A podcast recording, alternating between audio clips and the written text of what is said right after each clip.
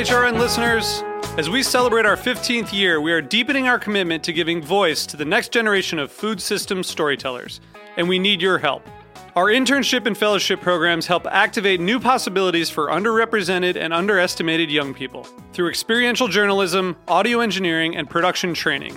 Through these unique programs, HRN helps food equity stewards build essential workforce readiness skills that expand their potential and foster economic mobility. Please consider supporting these critical programs. And with a minimum donation, you can be entered to win a dinner for two at an amazing restaurant in one of eight cities and tickets to a concert at a great venue in one of those cities. We have incredible partners across the country who have donated, as they also share our passion for helping to educate the next generation of food systems storytellers. Check out heritageradionetwork.org slash 15 to donate and enter to win today. That's heritageradionetwork.org slash 15 to donate and enter to win today. And make sure you donate before March 31st. Thank you.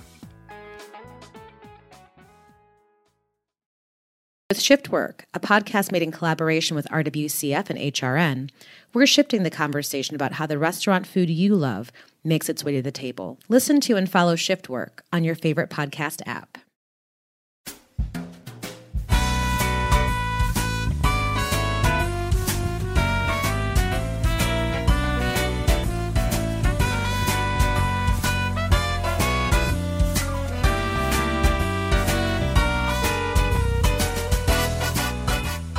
Welcome to Inside Julia's Kitchen, the podcast of the Julia Child Foundation for Gastronomy and the Culinary Arts. I'm your host, Todd Schulkin, the Foundation's Executive Director. Our show takes you inside the Foundation's world to meet the talented people we have the great fortune of learning from all the time. On today's show, we welcome Now Serving's Ken Concepcion. In today's episode, we're going to talk to Ken about the must have cookbooks to add to your collection, how a bookstore can create community. And we'll hear Ken's Julia moment. Stay with us, we'll be right back.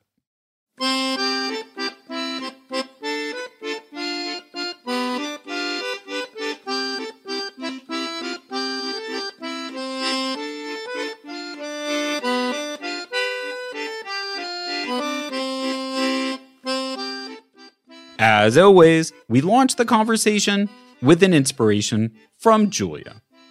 Last episode, we talked about how Julia was obsessed with bread. Well, she was also pretty obsessed with cookbooks. She had a large library, including rare antiquarian cookbooks and a lot of contemporary ones collected over many years. Who didn't bring Julia a signed copy of their latest cookbook? She was often drowning in them. Before Julia returned to California and moved into a small apartment, she donated her cookbook collection to the Schlesinger Library at Harvard. Her books join the Schlesinger's collection of Julia's personal and professional correspondence, as well as a huge number of her husband Paul's photographs. Want to know what was in Julia's cookbook collection? It's searchable online, and the Schlesinger can also give you a list to review. Someone else who shares Julia's passion for cookbooks is Ken Concepcion. We met Ken when he participated in a panel discussion about independent cookbook shops and the daring souls who run them during Cherry Bombe's Julia Jubilee last year. Ken spent two decades as a chef, including rising to chef de cuisine at Wolfgang Puck's Beverly Hills Steakhouse Cut. Looking for a more balanced lifestyle outside the professional kitchen, Ken, together with his wife, Michelle Mungcal, opened Now Serving in 2017. Then and today, it is Los Angeles's only dedicated cookbook store, among a tiny number nationwide. Now Serving sells new and vintage cookbooks, as well as a curated selection of kitchenware from a storefront in downtown LA's Chinatown. Ken and Michelle are first generation Filipino Americans. Ken grew up in New York City, graduating from Wash U in St. Louis with degrees in creative writing and painting. But he was drawn to a career in food, having grown up cooking for his younger brothers while his immigration lawyer father and sales director mother worked long hours.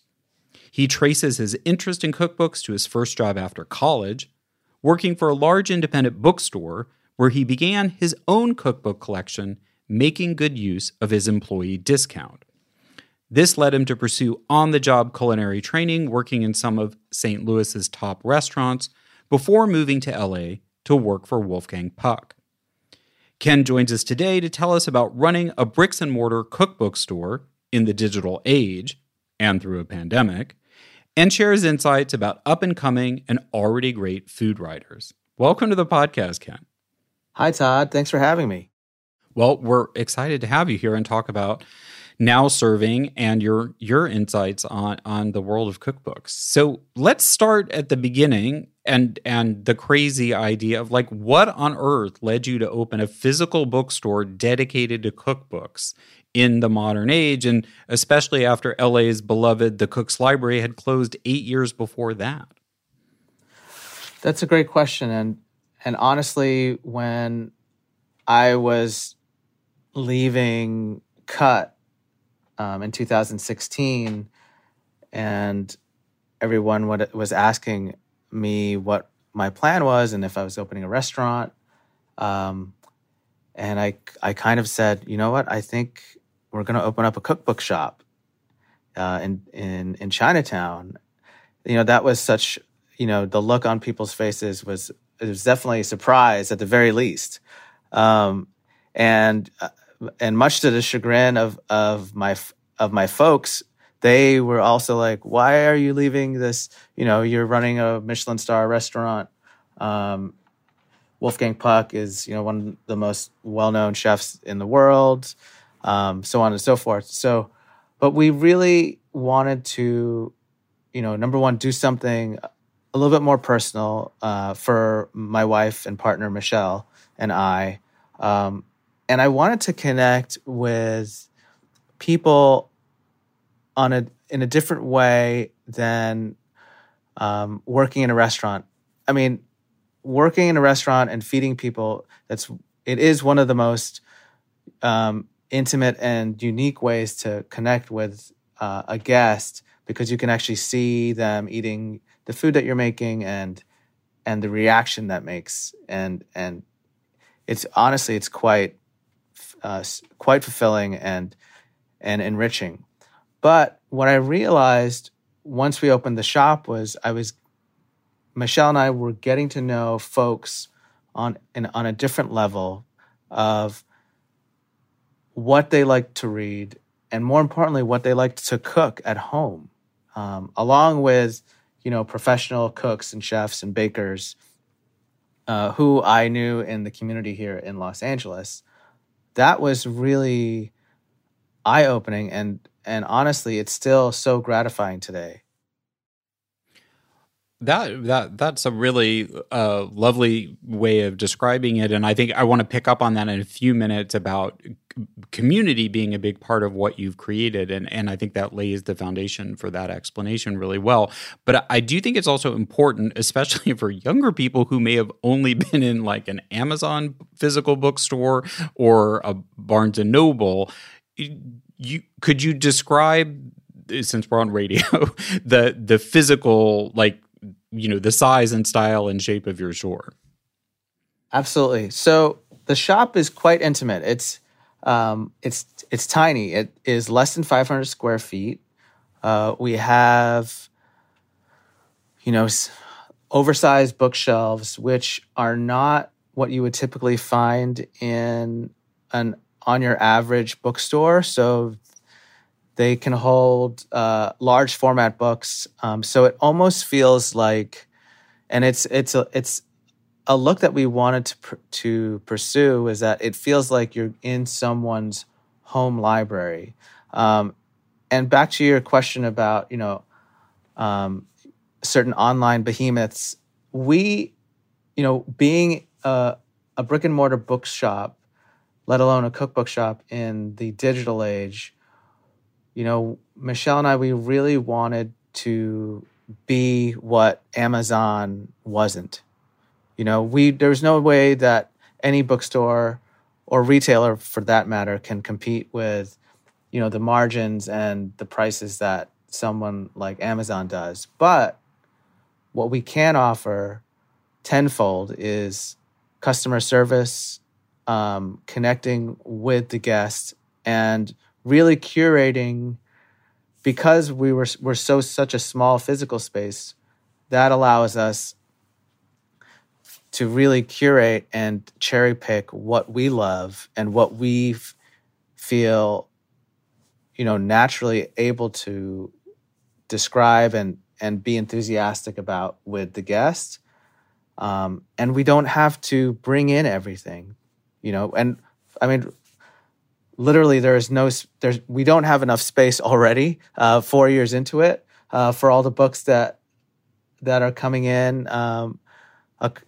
throughout the year. But you know the best the best uh, excuse we have for you know let, let's say not carrying a book or not having a book is we just don't have space for it. So we really focus on who our customer is and um, if they would appreciate and find a, a, title interesting, but also what we love, and we try to make sure that we can convey that excitement.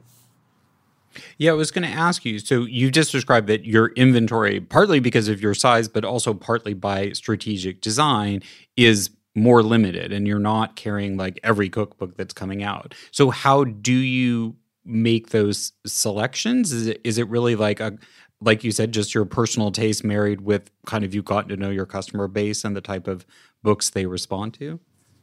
Yeah, it, it is a mix of that. It's, um, you know, when we first opened, you know, I told Michelle, like, if we have the LA, you know, chef and professional cook community kind of co sign on us, I think, you know, that would be really what we would need to to survive and prosper. But uh, much to my surprise, and and it's amazing, is the people who came out and really have kind of taken now serving from that kernel of being a chef's hangout to a full-fledged bookstore for the community is are the home cooks. It's it's the it's the book lovers, and we're you know the way that has mirrored the, how the cookbook industry has also kind of shifted, and we can talk about that a little bit later on. But um, it's fascinating to see how many um, home cooks have really, you know, come out here in LA or when they're in town visiting. Um, yeah, the and again back to what you're saying about what the inventory. It's really a mix of of who our who our customer base is, the physical plant of the space here, and honestly what we kind of gravitate towards. We don't we don't have a book on you know you know 30 things to make in your air fryer. We don't we won't we won't stock that. Um, we don't have, uh, you know, every book on the latest uh, diet trend because, frankly, from what we feel is if you if you're a, a guest looking for that, most likely you will turn to an online resource instead. Mm. Do you feel like the customers and people that gravitate to your store are looking for kind of storytelling as much as they are as some like specific genre? Oh, very much so. I think the trend in it's not even a trend. I think it's more of a movement in the cookbooks landscape is authors finding their tribe, you know, telling their story about whether it is an immigrant heritage or um, some something as simple as you know growing up and those influences in their either their cooking or cuisine they are entrenched in and celebrating.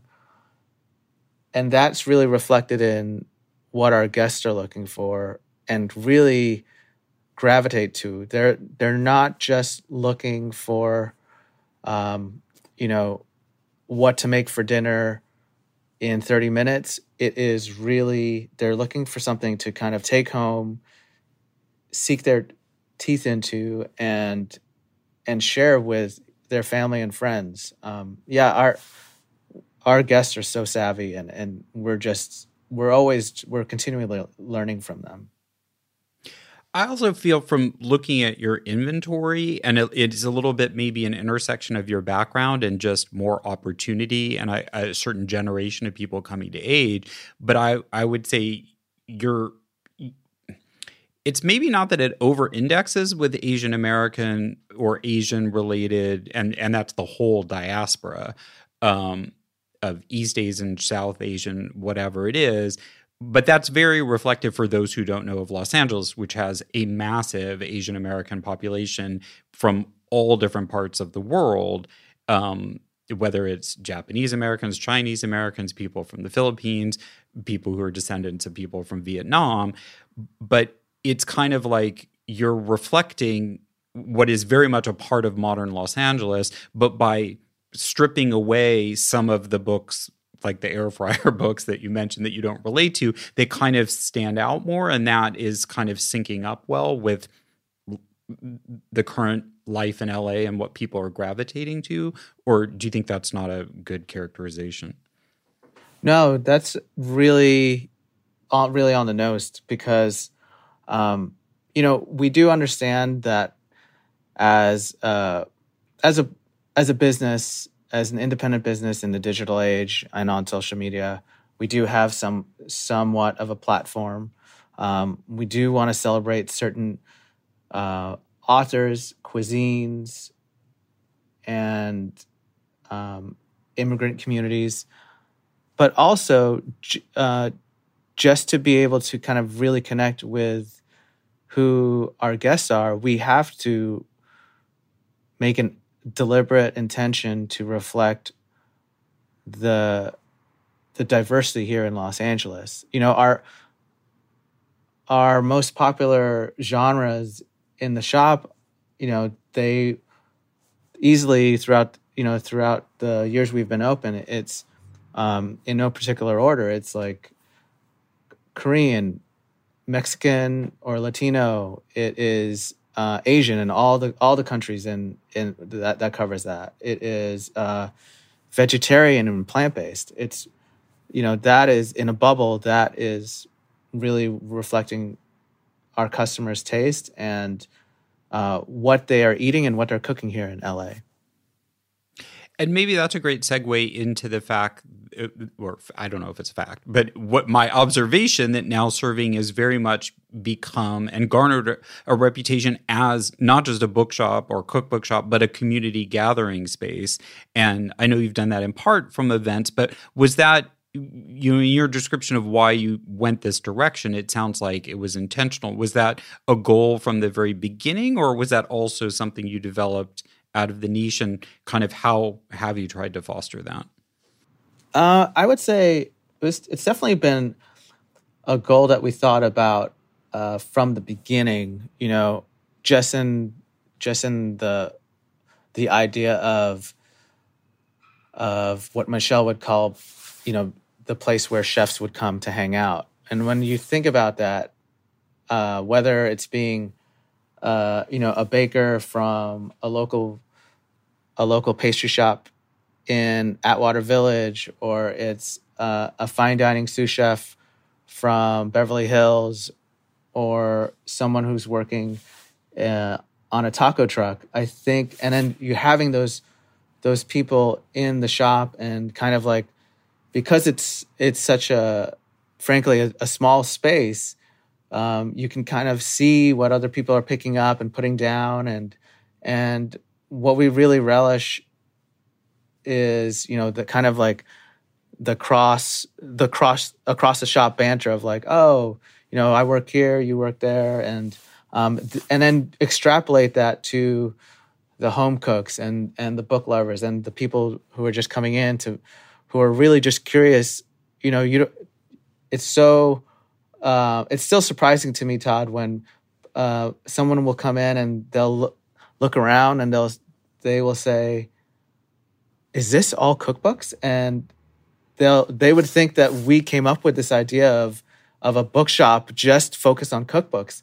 And you know, I I'll I'll say you know, thank you thank you for the thank you for that, but it's not we didn't come up with this idea. We're just celebrating this this genre of of of of bookstore and of the end of the book too. Yeah, I know. I, I, I, know you're very aware, but people around the country may not be as aware of their cookbook only stores used to exist more widely. Never like the majority, but much most major cities had one and they're kind of become an endangered species but in turn that's made the few survivors you know treasures and treasured by people and hopefully the the lead that you and Michelle have taken will show an example of, of, how you can find your niche by being very very purposeful about what you do do and what you don't do. Mm-hmm. Yeah, I think that um, what we have really stri- stri- um, strive for is connecting with the community here, whether it be through you know the in-person events that we did in the before times before the pandemic um, where you know uh, frankly we miss them is where you know upwards of 40 to 50 people would come in and and squeeze into the shop uh, listening to an author and and a moderator uh, talk about uh, their book and talk about their stories to when we pivoted um, you know in 2020 and shifting every all our event author events to the virtual space, um, and we continue to do that as well. Um, yeah, we're, and then you know we have also done different sorts of outreach as far as uh, um, community events, and not even not only just in LA but also um, in other parts of the country.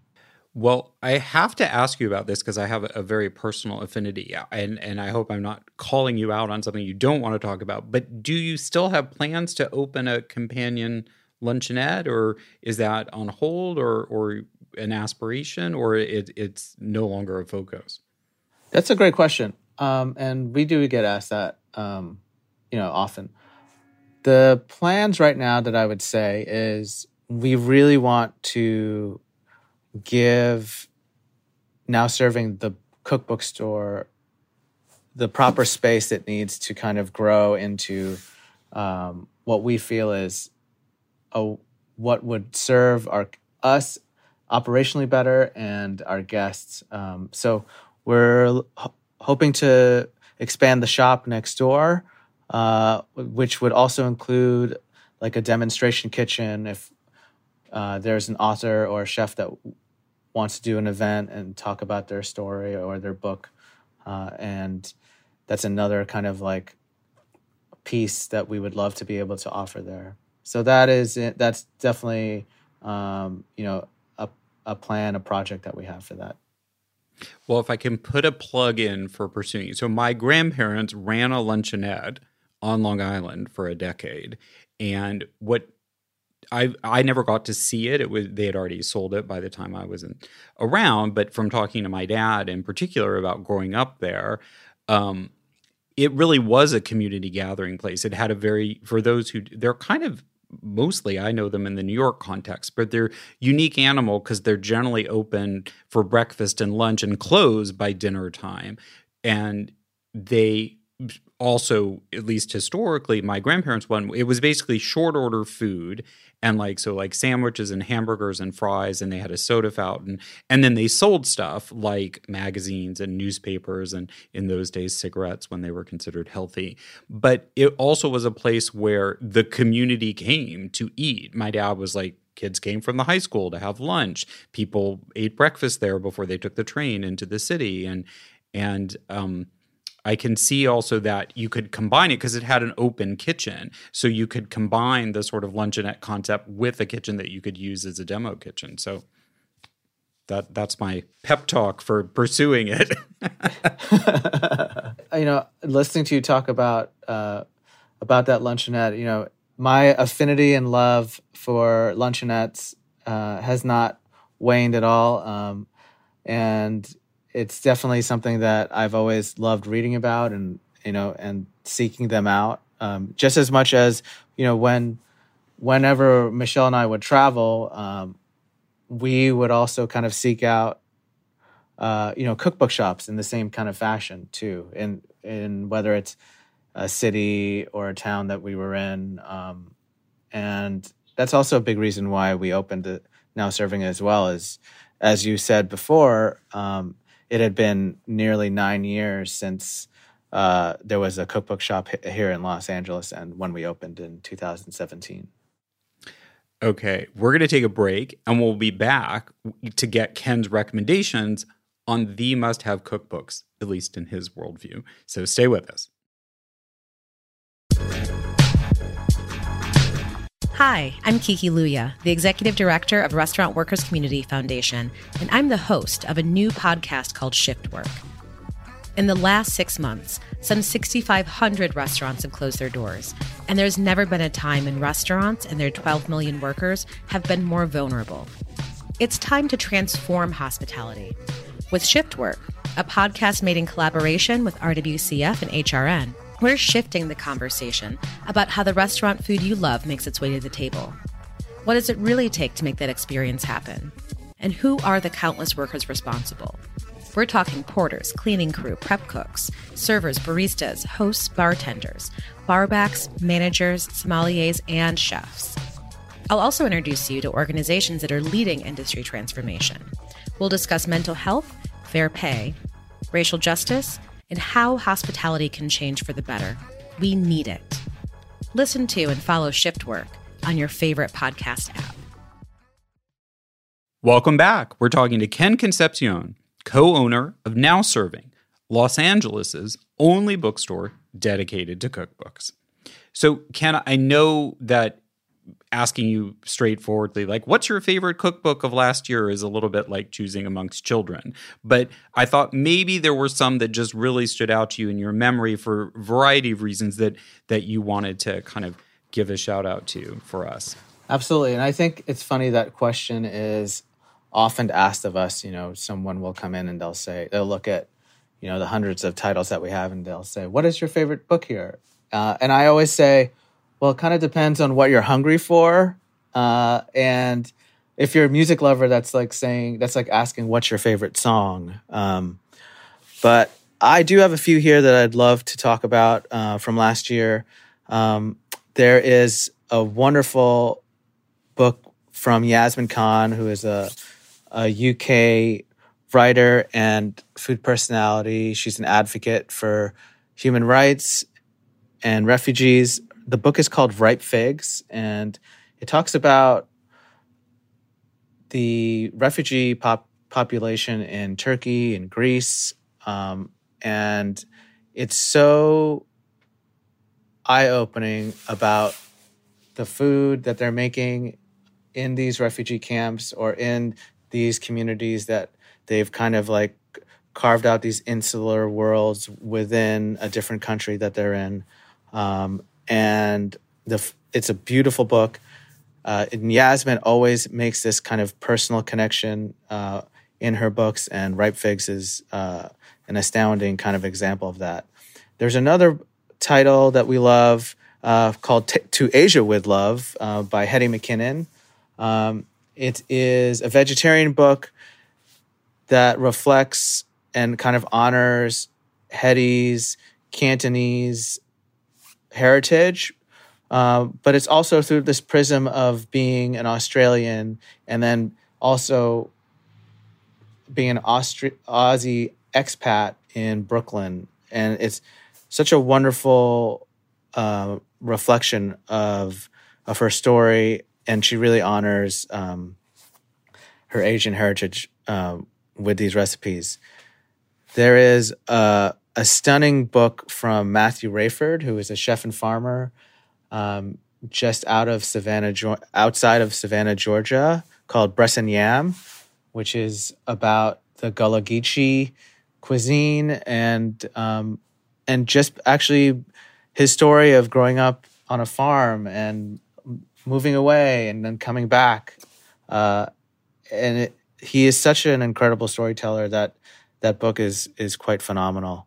Um, and then one more I'd love to mention is uh, Molly Baz's Cook This Book, which was our most popular book uh, last year. And as far as a general cookbook, it kind of blew the doors off, and everybody really fell in love with Molly and her cooking. Oh, I can. I can't tell you how much I love all of those references, and I'll I'll I'll tell you why, and I'll tell the audience that Ken and I did not discuss this before the show. But if you want to know more about Ripe Figs and Yasmin Khan, or Bress 'n' Nyam and Matthew Raiford, regular listeners will have already heard our interviews with them. But if you didn't, you can just go to heritageradionetwork.org and put their name in, and you can and find the back episode with them. My colleague Lauren Salkeld at the foundation who helps produce the podcast has worked with Hetty McKinnon several times. And Molly Baz is soon to be seen in a new Julia related project. So those are amazing um, kind of kindred spirit kind of uh, uh, fit. So that, that, I I loved hearing that. So thank you, and um, I and I fully endorse your recommendations.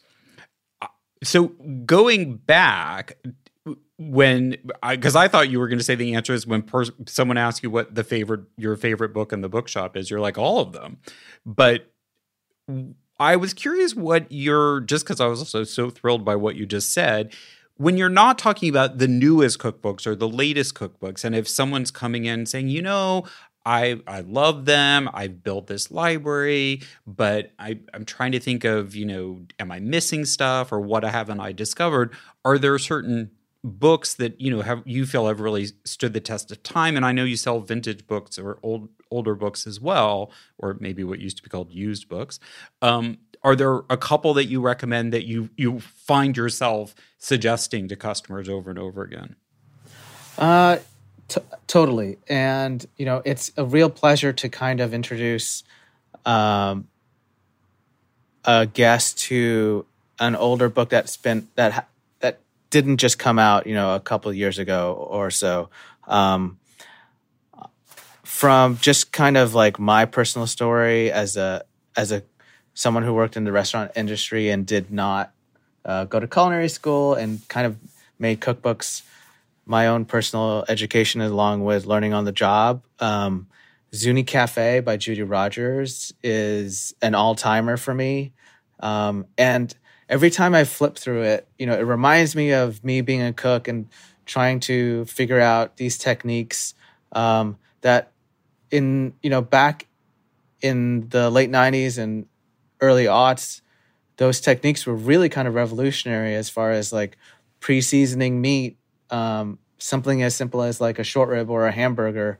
Uh, before uh, that has now become almost like a natural practice, uh, and I really think that so much of what is in Zuni Cafe cook the cookbook is so relevant even today, and you can go to any kind of like uh, modern American or modern Italian restaurant, for that matter, in the U.S. and kind of see where they've kind of found their their link to to Zuni Cafe. And that's an interesting one because isn't it? It's kind of like a hybrid between a chef's cookbook because she was running a restaurant, but it wasn't a formal restaurant, so the food is kind of closer to home cooking. Is that, or am I off totally off base? no, no, that's book? that's totally no, that's totally correct. I think uh, it appealed to you know it appealed to the, the professionals, but it also appealed to the home cooks, and there's so much in there as far as like she's got pages and pages about like projects like curing your own meat curing your own meat for salumi or um, fermentation projects uh, pickles and marinades and sauces and it a lot of it is so technique driven, but it still kind of really honors the simplicity of what she was doing with you know the amazing uh, products we hear we have here in, in California and in the Bay Area. Um, so I just love kind of personally just kind of going through it and then and then if we have someone here in the shop who's looking for something um, like that I always kind of, you know, pull that off the shelf. And is it one that you, because I'm not sure it's even, is it in print still or do you have to source used copies of it? Oh, no, it's definitely, um, it's, I'm happy to say it's in print. And um, uh, we, you know, we always make sure we have at least, you know, five or six copies on hand. Okay, I'm hoping you get a run on them after the episode. Airs. Yeah, that would be great. Is there uh, there another one you wanted to comment on, or is that the one that sort of looms the largest for you?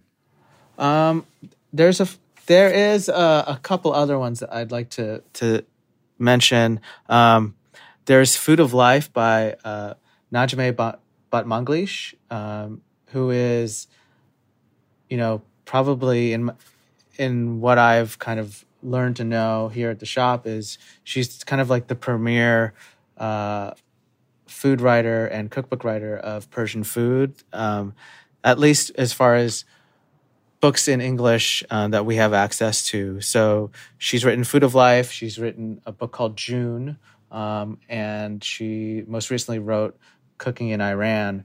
But Food of Life was her first book that she wrote uh, I believe in around 1985 when she immigrated uh, from Iran to um, to the DC area, and it's really a celebration of the micro regionality and the products and the ingredients and the flavor profiles of Persian food, and you know it is it's it's kind of an honor. It's always an honor to to to see that you know someone like Julia would really embrace what um, Najmeh has done, and um, I, I really think of them as being kind of like two kindred souls. Oh, that's lovely. Thank you.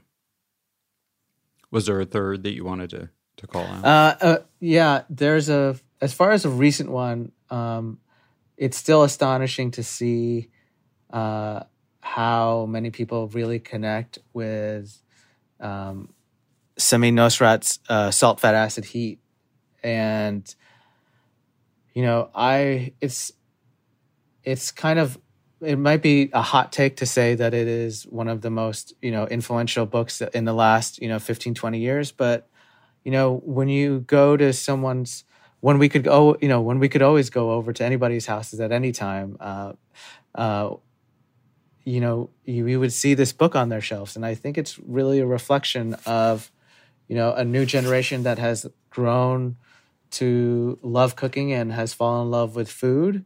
Uh, and also other uh, other generations that have always um, had their favorite books and they find this l- kind of like live thread within Samin's writing and her recipes, which are so um, so easy to follow and and her voice is so welcoming and nourishing that um, it's it's really amazing, especially for a book that doesn't have any pictures in it, Todd. I fully agree. I totally endorse that, and I think that Samin very much is in is in that sense as a food writer a, an incarnation of Julia because she had that same approach of like I was always confused about these things, and no one ever explained it to me in the professional world in a way that I could get. So I've sort of figured it out, and once I figured it out, I wanted to share that with you because I'm I'm guessing you wanted to know this too, and that I think came through so strongly in Julia's writing and is one of the not the only thing about Samin's work, but but one of the things about that book that, as you say, doesn't fit any of the current trends of you know highly photographic or um, taking you uh, on a transport transportational journey. So I totally agree. No, and I think it the fact that there's it's illustrations as opposed to you know stylized food photographs really makes it um, uh, not intimidating to to tackle any of the recipes in there. Yes. And that I assure you, assume you'll agree, though, that is not to say that you, you don't, because I certainly do appreciate great food photography when you see it. There's so many stunning books out uh, now and in the last few years that it's remarkable to kind of see how how food photography and and food styling and and the work they do. It really is this like you know a synergetic moment uh, to to put that idea across what they want to do in that book.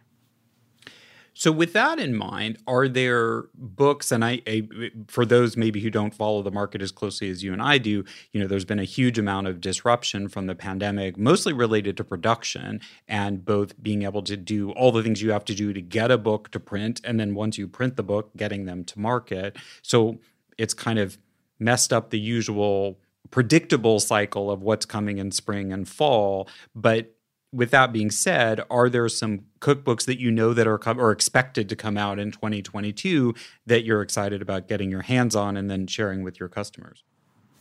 Totally. And I, you know, we're kind of bracing ourselves here at the shop because just what what we've seen um, down the pipeline, it looks like this spring season is going to be maybe the biggest one that we've we've personally been involved with and and and we can't even imagine what the fall cookbook season is going to look like. It it really looks like this will this year is going to be and even after last year i said this too was a banner year. I think it the the cookbook landscape is is incredible. Um, there are a couple uh, a, few here that I, would love to mention that we're really excited about um, Eric Kim's Korean American. Uh, he is a, a, cooking columnist for the New York Times food section.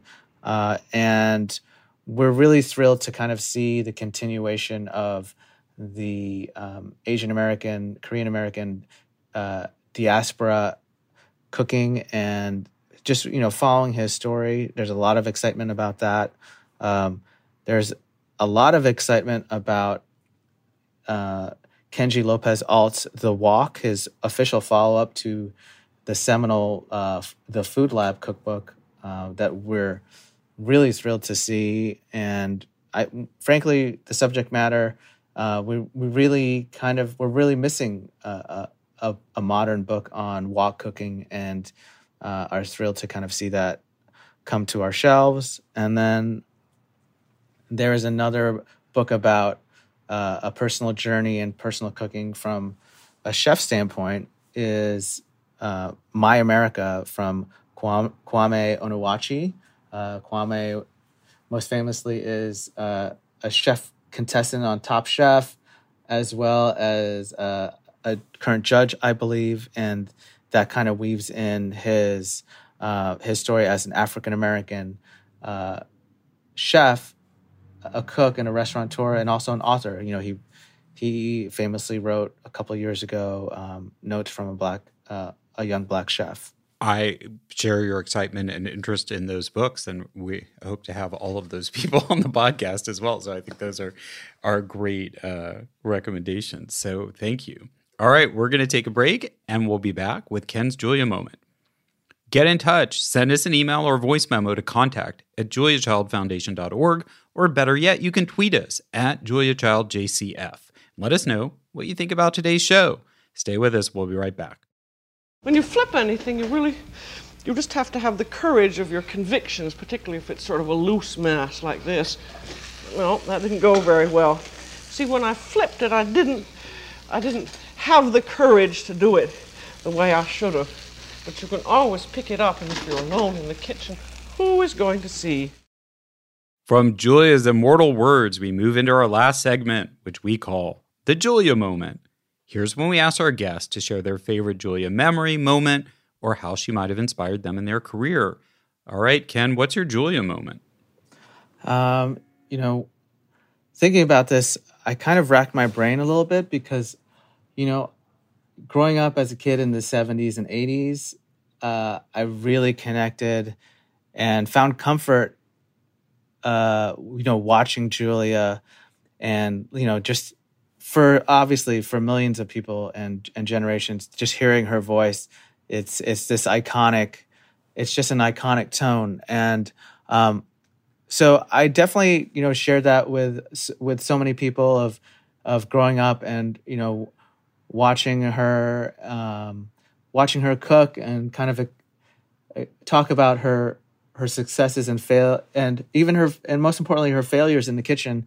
Um, and uh, and you know as I got older I really gravitated towards her show with uh, Jacques Pepin um, but there's a recent kind of recent memory I have and it and I only thought of it uh, a couple days ago, is you know when I first moved here to the West Coast um, to Los Angeles from St. Louis and being a native New Yorker, um, you know Julie Child was definitely just this like kind of like almost like this godhead that didn't seem like a real person. Um, but my first trip to Santa Barbara, uh, probably 10, 12 years ago, you know, you drive up there and it's, you know, it's not a long drive, maybe an hour and a half or so.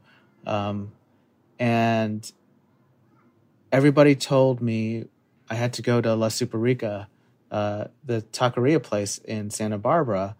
And what everyone said is why you have to go is because it was um, Julia Child loved to go there, and and it was one of her favorite places to eat.